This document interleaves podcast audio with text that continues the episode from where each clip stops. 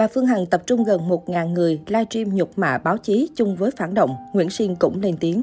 Vào trưa ngày 11 tháng 11, trên trang cá nhân, bà Nguyễn Phương Hằng cho biết đã lên lịch để gặp mặt một số người như nhà báo luật sư Hàng Ni, nhà báo Đức Hiển, ca sĩ Vi Oanh và một số người khác.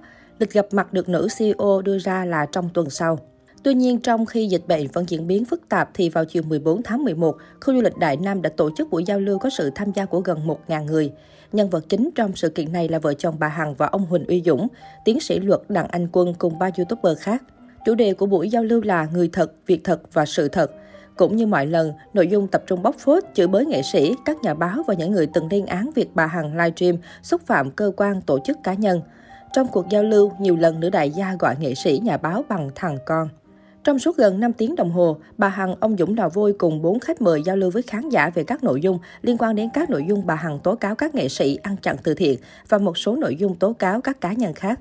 Theo hình ảnh ghi lại, người dân tập trung rất đông đứng quan sát nhau, không đảm bảo yêu cầu phòng chống dịch COVID-19. Trong khi đó, Bình Dương vẫn là một trong những địa phương có số ca nhiễm cao, tình hình dịch bệnh diễn biến phức tạp. Theo quy định về phòng chống dịch của Ủy ban Nhân dân tỉnh Bình Dương thì vẫn cho phép tập trung số lượng người đông như tại buổi giao lưu này. Đáng chú ý, một khách mời chính thức là YouTuber Long Ngô giao lưu trên sân khấu, có đánh giá rằng lực lượng đánh phá Nguyễn Phương Hằng có báo chí truyền thông phản động và báo chí của Cộng sản chung với phản động để đánh chị Nguyễn Phương Hằng. Ý kiến này được nói trên sân khấu trước mặt vợ chồng ông Dũng Lò Vôi và Phương Hằng và được nhiều kênh phát sóng trực tiếp. Theo ghi nhận, ngay khi bắt đầu buổi giao lưu tại Đại Nam đã có lực lượng công an có mặt tại đây để đảm bảo an ninh trật tự và nắm tình hình.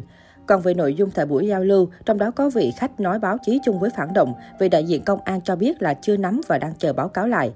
Đại diện Sở Thông tin và Truyền thông tỉnh Bình Dương cũng chia sẻ đã nắm vụ việc và đang phối hợp với công an. Đơn vị này cũng cho biết đây không phải là buổi họp báo nên không quản lý được. Còn về việc đang dịch bệnh diễn biến phức tạp nhưng khu du lịch Đại Nam vẫn có tập trung rất đông người, phía đơn vị này không trả lời. Chúng tôi sẽ ghi nhận toàn bộ nội dung trong buổi giao lưu này và báo cáo lãnh đạo Ủy ban Nhân dân tỉnh vào ngày mai. Đại diện Sở Thông tin và Truyền thông tỉnh Bình Dương cho biết, Sở Văn hóa Thể thao và Du lịch tỉnh Bình Dương cho biết, theo quy định hiện hành thì loại hình khu du lịch được phép mở cửa nhưng phải đảm bảo công suất và phải tuân thủ quy tắc 5K, giữ khoảng cách an toàn. Vì vậy, khi nắm thông tin có buổi livestream tụ tập đông người tại khu du lịch Đại Nam, lãnh đạo Sở Văn hóa Thể thao và Du lịch đã yêu cầu thanh tra sở xuống nắm tình hình để có hướng xử lý. Được biết trước đó trên các tài khoản mạng xã hội cá nhân, bà Nguyễn Phương Hằng thông báo đến mọi người sẽ có buổi giao lưu tại phố đi bộ của khu du lịch Đại Nam. Trước câu chuyện này, Nguyễn Siên cũng lên tiếng trên fanpage. Việt Nam có 858 cơ quan báo chí, ước tính đâu đó gần 30.000 nhà báo đã và đang được cấp thẻ hành nghề. Giờ cái báo chí là phản động, vậy đây có lẽ là ổ phản động lớn nhất được phát hiện bởi nhóm YouTuber của bà Hằng thay vì cơ quan an ninh.